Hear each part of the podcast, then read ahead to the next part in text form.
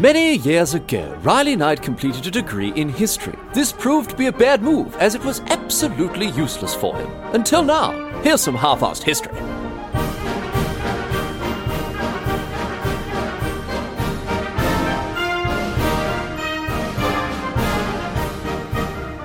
What's going on, mate? Great to have you along for some more half-assed history. This week on the agenda, going to be having a chat about King Charles I of England, seeing as how another Charles has very recently plonked his royal ass down onto the, onto the throne over in the UK. Um, and look, whatever you think of this new Charles, uh, I've landed on not a whole lot for the time being. Uh, I think it is safe to say that he will not do quite as badly as his predecessor, Charles I. Charles I was such a bad king that he ended up joining an exclusive club with quite a short list of members. Um, and when I say short, I mean short insofar as that's what he became when his head was removed from his body. It's exclusive in the sense that his head was excluded from remaining attached to the rest of him. Uh, Charles I was one of the few monarchs in history to have had his head chopped off by his own subjects. And so, whatever your expectations are for the large eared fan of homeopathy who can't move his own inkwells, you would hope that Charles III doesn't end up being such a bad king that he ends up getting publicly executed like Charles I did. Anyway, the reason for this is that Charles I spent most of his career as king doing everything he could to piss off the members of the English Parliament, and this proved to be a bad move, ultimately, vis a vis the whole head chopping situation. But there is a lot more to get across before that. Parliament got to decide on things like taxation, and, and so Charles created more, more than a few problems for himself when he kept dismissing Parliament and had to find all sorts of new ways to make money to, to run his kingdom. And on top of this, this was during a period of, of intense religious conflict throughout not just not just England, but throughout all of Western Europe as, as Protestants and Catholics battered each other silly. So Charles definitely needed all the money that he could get, and putting himself consistently offside with Parliament did not, uh, well, to put it mildly, it didn't help him achieve the goal of having overflowing coffers at any point. He found some very inventive ways to try to keep his kingdom financially afloat without Parliament, I have to say, but Eventually, he was, he was forced to recall Parliament, which went about as well as you'd think, given that it was the equivalent equivalent of a late night you up to an X. Um, and before long, after having recalled Parliament, Charles was fighting the English Civil War. And, well, you know, I mean, you kind of already know how that goes, right? I've, I've already spoiled the ending of that one there by talking about the whole, you know, execution business. Anyway, let's get to it. We begin the story of Charles I. We'll talk about his entire career, what ended up with him lowering his head onto a chopping block uh, and having, having again, his own subjects execute him, shed some light on uh, just what the current British monarch is up against when it comes to his ancestral namesake. Here we go. So we're going all the way back here. We're going all the way back back to the year 1600 to Dunfermline in Scotland, which is just north, north of Edinburgh, just on the other side of the Firth of Forth. And it was there that Charles was born as the second son of King James VI of Scotland, who long term listeners will remember from episode 19, get across it, became King James I of England, as well as being King James VI of Scotland after the death of Queen Elizabeth I in 1603. Now, Charles was a weak and a fragile child, was sickly, and, and he was generally overlooked because his older brother, whose name was Henry Frederick, was strong and tall and athletic and handsome and all the stuff that you'd want uh, your, your heir to be. Charles, on the other hand, was, as I say, frail and, and weak, and he had a stutter, and this stutter actually stuck with him into into his adult life. Personally speaking, he was quiet and reserved, and, and generally kept himself to himself. He, he wasn't as outgoing and brash as his older brother who he idolised, by the way. He absolutely idolised. Um, Henry Frederick was the heir to James and his kingdoms, and and Charles did everything he could to to emulate his older brother, just as you know younger brothers love to do. He tried to learn to ride. He took up archery and fencing, and, and uh, you know broadly just did everything that he could to overcome being a scrawny little nerd. But then in 1612, Henry Frederick died. I mean, very sad. But Charles now became the heir apparent, right? Charles was set to in, inherit not just Scotland, but also England from his old man once James died. And these kingdoms, both England and Scotland, were, were torn by religious strife between Catholics and Protestants. And, and James I and Sixth was doing everything he could, really, to try to bring about peace between the, these, these warring flavours of Christianity. He, he spent years trying to arrange a marriage between his heir, Charles, and a woman named Maria Anna, who was the daughter of the King of Spain, Philip III, uh, obviously an ardent Catholic. uh, in order to bring about some unity between Protestants and Catholics. His son, uh, a, a, Protestant, Maria Anna, a Catholic. Um, and in a way, I have to say, it did actually bring about some unity between Protestants, Protestants and Catholics because they were unified in their total hatred of this idea. The English Parliament railed against King James, who sent uh, the Duke of Buckingham, one of his lieutenants, uh, to negotiate with the Spanish. Buckingham failed miserably, and the anti Catholic sentiment in England grew even stronger. It grew to fever pitch. Everyone from parliamentarians to peasants were demanding a war with the Spanish at this point. Um, but this was a war that England couldn't really afford. And James, you know, even with these negotiations failing miserably, was actually being very clever by keeping them going, even if they weren't going to go anywhere, right? Because, listen to this. As long as the negotiations between England and Spain were open, as long as there was at least, you know, a shadow of a chance that these two might get married, Spain couldn't go to war with England. So it was a very, very clever way to actually maintain peace between these two nations, even if it was just a pretense. The, these marriage negotiations, they made sure that Spain wasn't going to hand England its ass on a silver platter. And besides, I mean, it's all upside if they actually manage to strike a deal. Maria Anna's dowry would be absolutely massive. And so now there's no war, and England would be cashed up. And you would hope Protestants and Catholics would finally put aside their different. Well, no, let's be realistic. Obviously, that wasn't ever going to happen. Anyway. The Spanish match, as it became known, it didn't come about, but it did cause a lot of tension between king and parliament. And this is the reason I'm talking about it because it was actually a, a crucial uh, bit of uh, foreshadowing, I guess. It, it, set the stage very nicely for Charles I to take the throne because by 1624, I mean, Charles in his 20s, James VI and first not in good shape. He he wasn't even 60 years old, uh, but his health was failing. He seemed to be on the way out. And Charles and also Buckingham, I might mention as well, uh, he was something of a favourite of the young prince. Charles and Buckingham essentially took control of the kingdom in that year in 1624 when James VI and First was uh, was you know ailing and. Uh, look, it wasn't an official regency or anything, but for all intents and purposes, they were the ones in charge because James just wasn't up to it. And when he died, when James died in 1625, Charles ascended to the throne, and it really didn't change much in practical terms because he went from ruling in practice to also ruling in principle as well, as did, I might add, the Duke of Buckingham, who remained the new king's favourite and was deeply involved in all of Charles' uh, Charles' affairs. Uh, anyway, Spain had been a bust, right? Forget that. So Charles instead focused his attention on finding a different Catholic bride from a different part of Europe, and specifically in France. And this search it bore a lot more fruit because Charles married a French princess whose name was Henrietta Maria, and he delayed opening his first parliament as king until he had consummated this marriage with this Catholic. Now, why, you might, might ask? Because that would make it a fait accompli. There were no takesies backsies. It's done. The Protestant king has married a Catholic. Stick it up your bum, Parliament. You can't do anything about it. Despite the fact that Parliament was absolutely so rock solid, ironclad against uh, the, their king marrying a, uh, a, a Catholic, Charles took the decision out of their hands by just doing it before he recalled Parliament, and that was that. Now, Charles is infamous for his terrible relationship with Parliament, and he hasn't even been king for six months before he's pissing them off like you wouldn't believe. He's following in his father's footsteps, he's not listening to or respecting Parliament, and I tell you what, you can probably guess how it's going to go from here on out. I mean, look, you know, say it with me.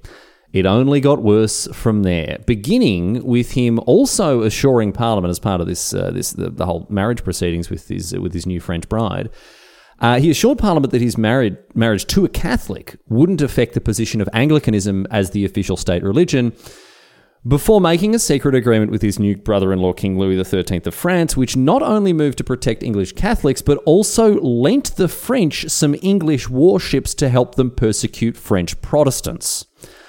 So he's off to a flyer, is Charles, and the deeply Protestant Parliament is not at all impressed with him. And how did they express this? In the only way that they really effectively could, by trying to restrict the Crown's access to tax money. In 1626, Parliament restricted Charles' rights to collect what's known as tonnage and poundage, so customs taxes basically. But Charles had some tricks of his own, and he found an absolutely ingenious way to sidestep the restrictions that Parliament was attempting to place on him. Now, because you're not going to believe this, have a listen, because you really won't believe how clever his solution was, right? In order to, Parliament's come in, they said you can't collect the, the tonnage and poundage anymore. These custom ta- taxes, they're off the table for you, Charles. You're not going to be able to, uh, to, to collect this money anymore. And the way that he got around this was just by straight up ignoring it. I mean, genius, unbridled genius with the royal Uno reverse card from Charles. Oh, you can't collect these taxes anymore? Yes, I can, his answer. Ultimately, a very effective way to undermine the authority of Parliament, just straight up ignoring what they were trying to get him to do. Um, and the problems continued. I mean, while this is going on, Parliament still wanted a war against the Catholics, and, and so the House of Commons voted to fund some naval attacks on the Spanish now that the French were out of bounds because, you know, Charles just got married. And who did Charles send to lead these attacks on the Spanish as Parliament had prescribed? He sent his good mate Buckingham, of course, who had proven just how useful he was when dealing with the Spanish when he completely failed in the Spanish match negotiations. And he did just about as well this time too, as he monumentally buggered up an attack on the Spanish port of Cadiz. So Parliament tried to impeach him. And Charles's response? Well, from the reverse to the draw two, or more specifically, arrest two. He arrested two parliamentarians who were outspoken, criti- uh, outspoken critics of Buckingham and, and were the ones trying to impeach the bloke. And Parliament escalated things further by demanding not just the release of these two parliamentarians, but also the straight up dismissal of Buckingham from, from Charles's court. And once again, Charles showed his indefatigable problem solving abilities, his marvellously deft and cunning approach to getting what he wanted. Rather than dismiss Buckingham, he dismissed the entire Parliament. He reached into the toiletry bag, he pulled out Occam's razor, and put it to very good use in finding the simplest and most straightforward solution to his problem. But then a new problem arose for him to deal with. I mean, he didn't have to deal with those bastard Puritans from Parliament anymore, and that's, I mean, that's great. He's, he's very happy that, that that problem has sort of solved itself. But it turns out that he also wasn't too keen on just how much of a Catholic his wife ended up being after all. And so after Buckingham's disastrous attack on the Spanish in 1625, Charles decided to bring the Catholics of Europe down a peg or two by sending Buckingham off to oversee another disastrous attack, this time on the French in 1625. And you might think, well, hang on one second. At least this would have pleased those warmongering English Protestants who were baying for blood before they were before the Parliament was dismissed, right? No, no, no, not at all. I mean, let's remember it is King Charles I we're talking about here. He made sure he found a way to piss both sides off while doing this because in an effort to fund this war against, or these attacks, I should say, against the French in order to, I don't know, teach his Catholic wife a lesson or something, he also announced an exciting new tax that everyone had to pay to fund these attacks on the French. And a tax tax, I suppose you could no, I, I, yeah, I should, that one needed more time in the oven. Anyway, this one, much like that gag, went down like a fart in an elevator. And once again, everyone from parliamentarians to peasants are spewing at the shameless behaviour of their king. When Parliament met again in 1628, I mean, they're frothing at the mouth at having having had to pay a tax that they themselves didn't authorise to fund a war that ended up being an absolute disaster because, you know, old mate Buckingham was put in charge. When Parliament met again, they attempted to assert their right to legislate on taxation, their exclusive right, and that the King couldn't collect taxes without their permission. And you won't believe what Charles did in response. You'll never be able to guess. Oh, wait. What? Oh, okay. Yes, you you, guess that he dismissed Parliament and collected the taxes himself anyway? Well, okay, yes, it turns out that after all, you could guess what he did. You're absolutely correct. Hey, look, it had worked previously, right? He put those upstart bastards in the House of Commons in their place. He collected the taxes that were rightfully his, and he jolly well got on with the business of ruling his realm as a tyrant should. And it meant that public opinion hit, mm, look, not rock bottom, not just yet. I mean, his head is still attached to his shoulders at this point, so not quite rock bottom, but it is safe to say he is not a popular king after this. He and Buckingham are absolutely hated. The English people haven't been this disillusioned with their king since Richard III kidnapped and murdered his nephews in the Tower of London, which was also done, funnily enough, with the aid of the then Duke of Buckingham, too. And uh, while Charles would eventually pay the ultimate price for the, you know, for, for his blatant disregard of the people over whom he ruled, it was actually someone else who paid this price a little earlier than he might have expected, because it was the Duke of Buckingham who was assassinated in August 1628. So hated was he that he was killed, and Charles was beside himself with grief. Apparently, he locked himself in his rooms for two days and refused to come out. While the public outside, I mean, they partied like it was 1599. Buckingham's dead. Great job, everyone. Firm handshakes all round. But the death of Buckingham, it, it, it did a couple of things. It ended the English attacks overseas because, I mean, who else was inept enough to make sure that all ends so disastrously? And funnily enough, this improved things between Charles and his wife, Henrietta Maria. They reconciled, she got pregnant, and everything kind of hummed along smoothly for a while there until 1629 when those bloody bastard parliamentarians insisted on, you know, doing their jobs when Parliament reconvened.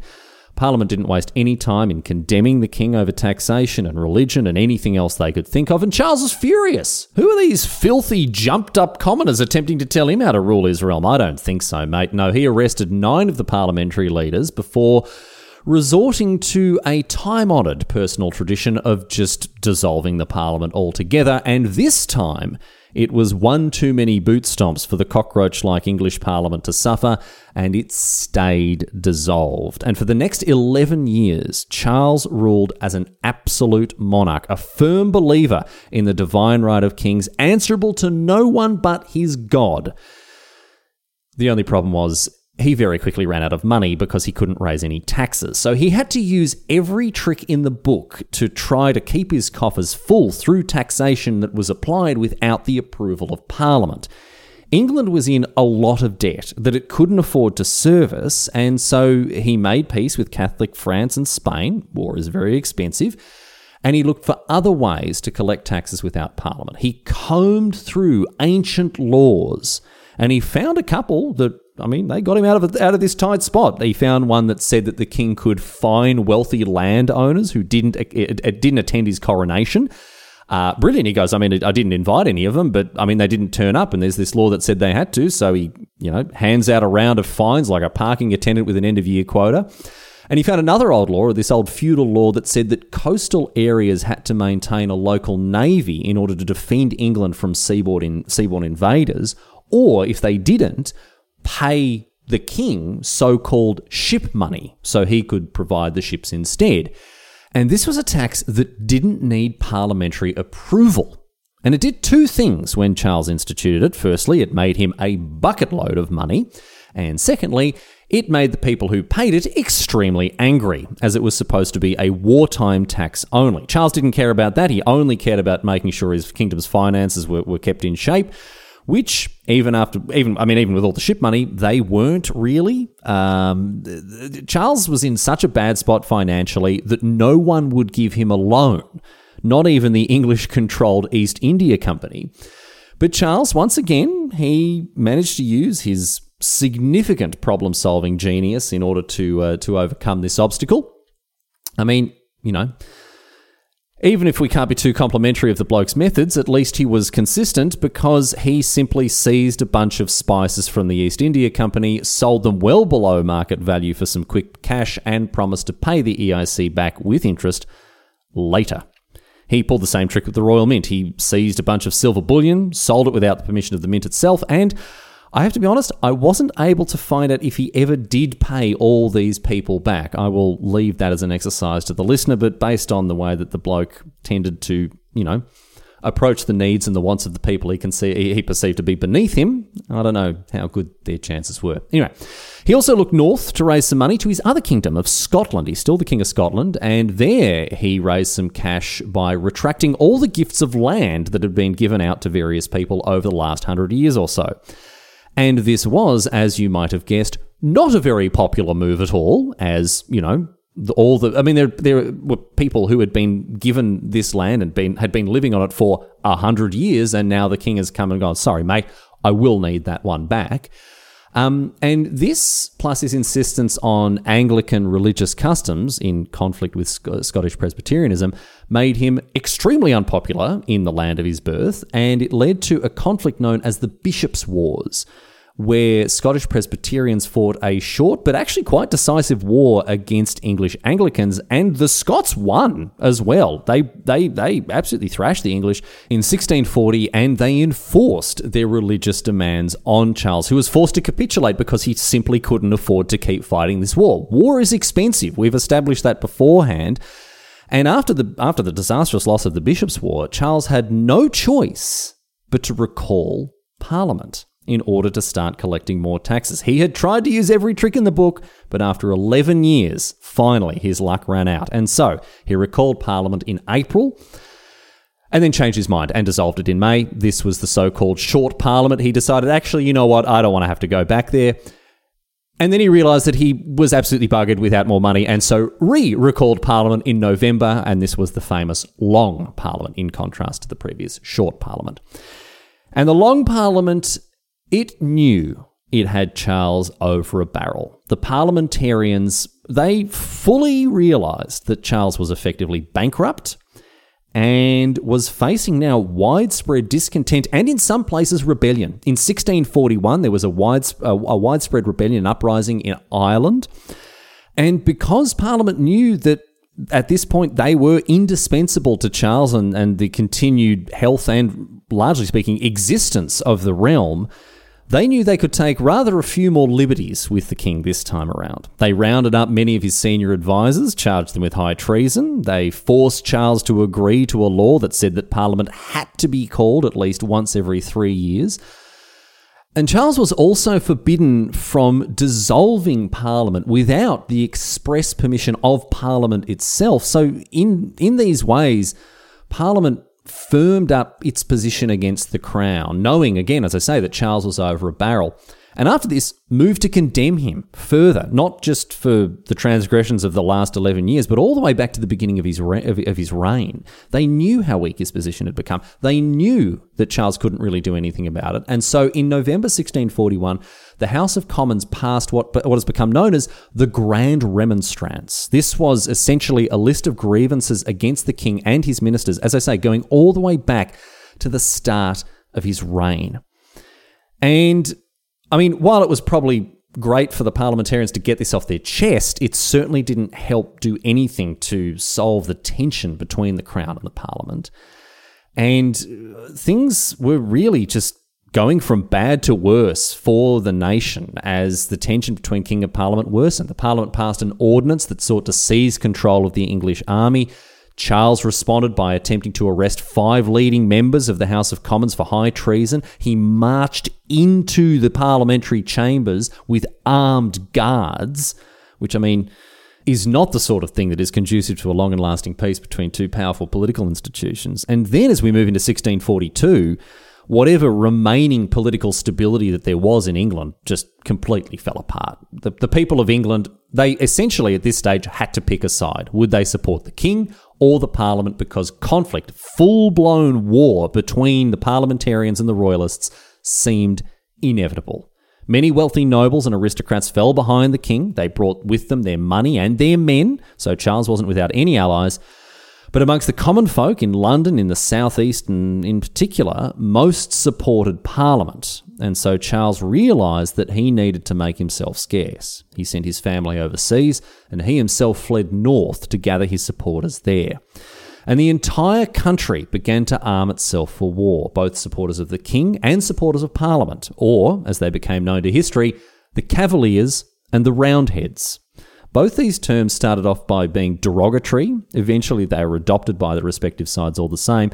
Uh, the Cavaliers were famous for their sumptuous clothing, their long hair, their plumed hats, their general excess of the upper class. Uh, while the Roundheads were the puritanical members of Parliament with plain and simple clothes and close cropped hair, hence the you know the short hair, Roundheads. Anyway, Cavaliers and Roundheads prepared for war. In August 1642, it finally came to them the English Civil War began. Charles controlled the north and the west and the southwest of England. He set up his court as far south as Oxford, while the Roundheads, they remained based in London. They controlled, as I say, the southeast. Importantly, however, the English Navy ended up falling in behind the parliamentarians. And this was crucial because it blocked any support that Charles might have received from continental Europe.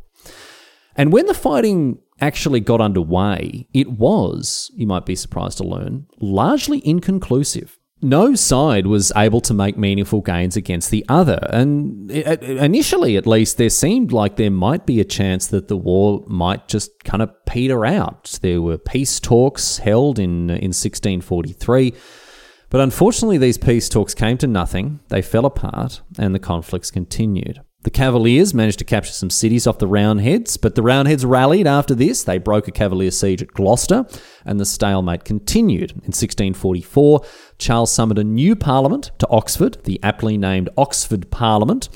Uh, but it was completely toothless, of course, and it really didn't help him much at all.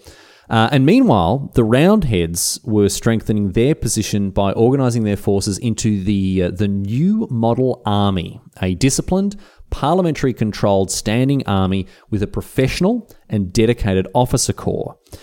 And this really did change the uh, the texture of the war. Now that the parliamentarians, the Roundhead Roundheads, had a, a, a, quite a formidable fighting force to go up against the Cavaliers with.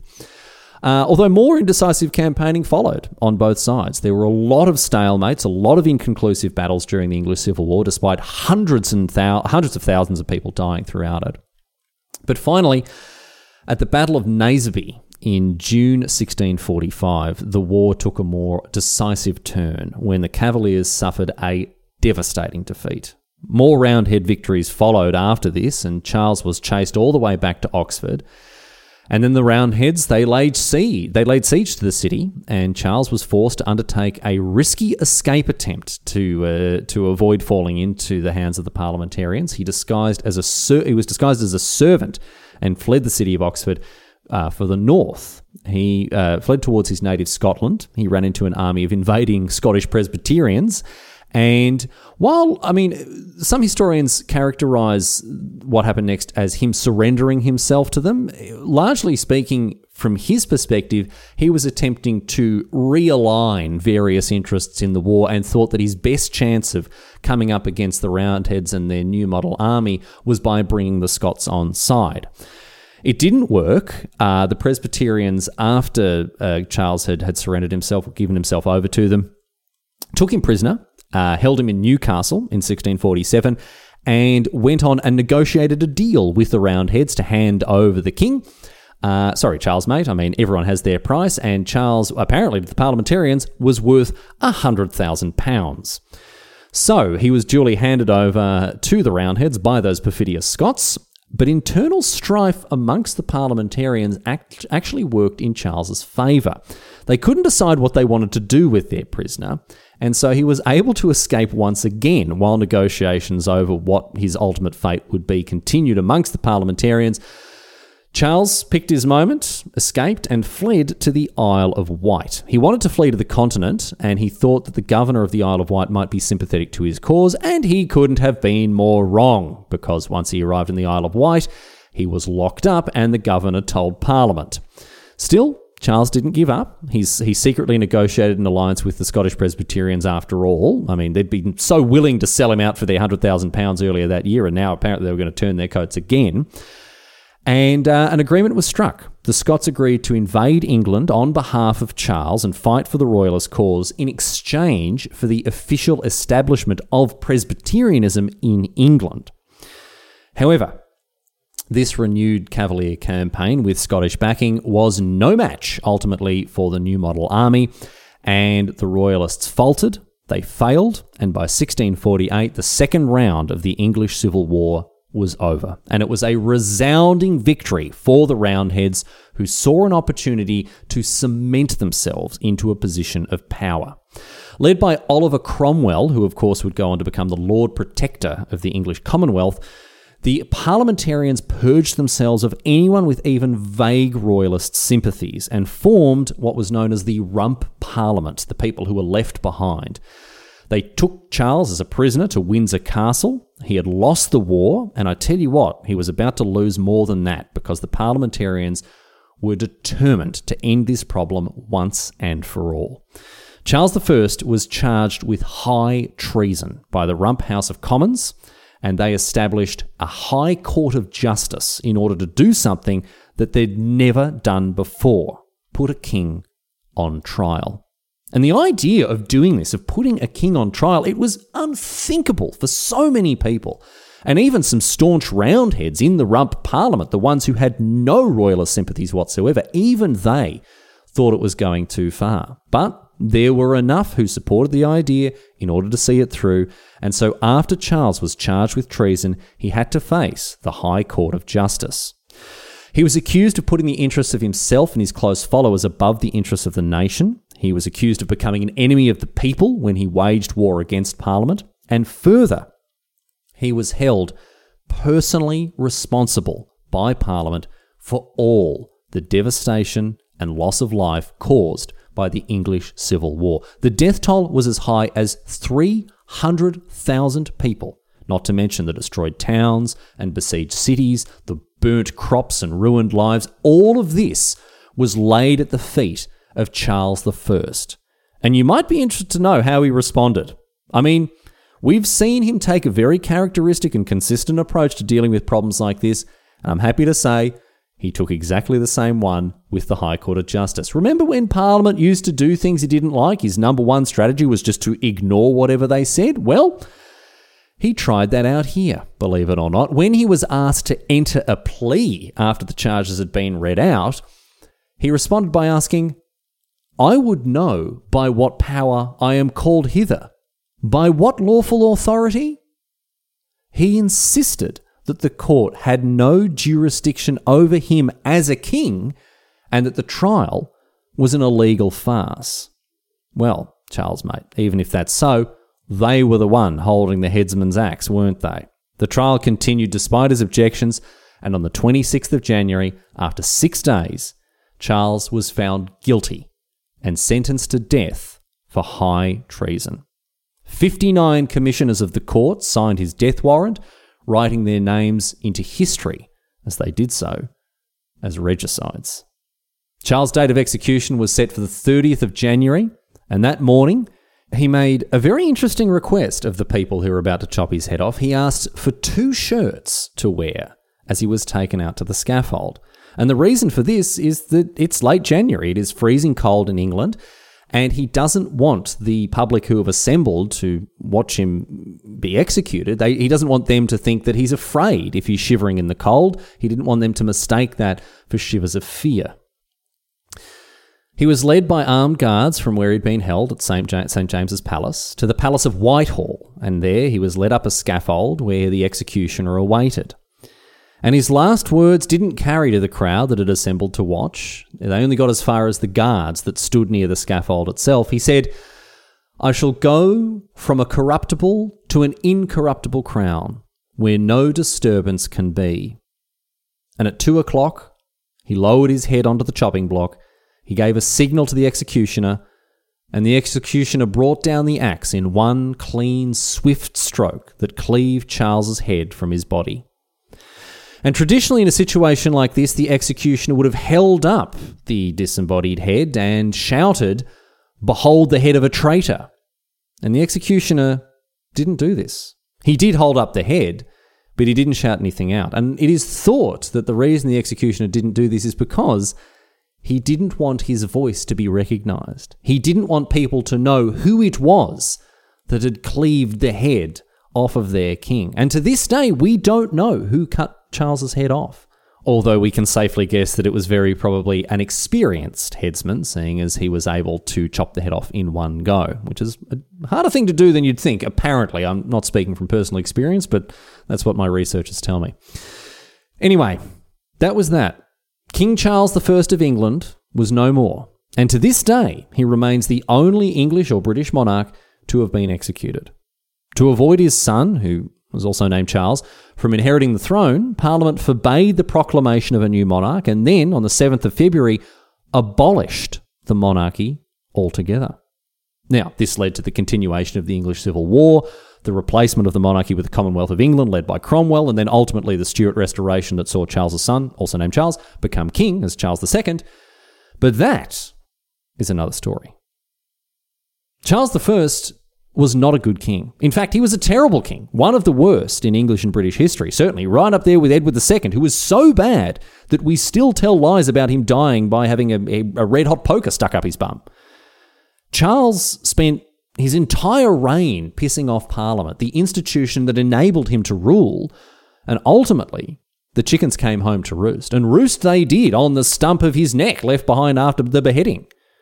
Charles believed in the divine right of kings, that absolute monarchy was his destiny as a leader, and that he was answerable to no one but his God. And instead, he met his end with the blade of an axe. Nasty way to go.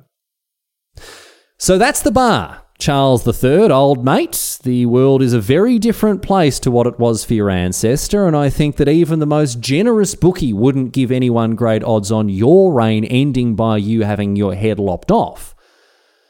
But maybe, all the same, there's a lesson or two to be learnt from the reign of Charles I about acknowledging the prevailing political winds, respecting the right of people to have responsible self governance and generally not being so far up your own ass that you can see out your own belly button.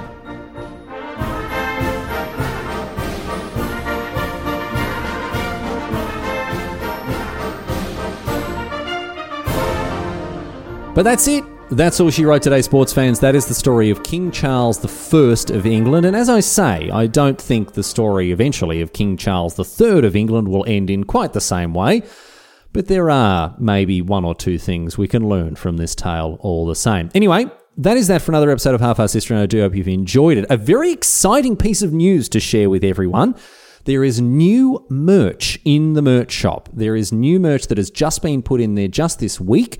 And uh, look, I don't want to brag too much, but it is really, really good. And actually, you know what? I shouldn't brag too much because I actually didn't fully make it myself. Uh, what I've done is I've taken I say taken. I've ripped off uh, famous album covers and edited them in Photoshop to uh, instead have sort of a historical twist, right? So, for instance, um, the very famous Joy Division album "Unknown Pleasures" with the the sound waves that that kind of look like mountains, right? Well, they look like mountains, so I edited a bunch of elephants in there, and now it's Hannibal crossing the Alps, or the um, uh, the Sex Pistols album. Never mind the bollocks. Here's the uh, here's the Sex Pistols. Now it's never mind the Mongols.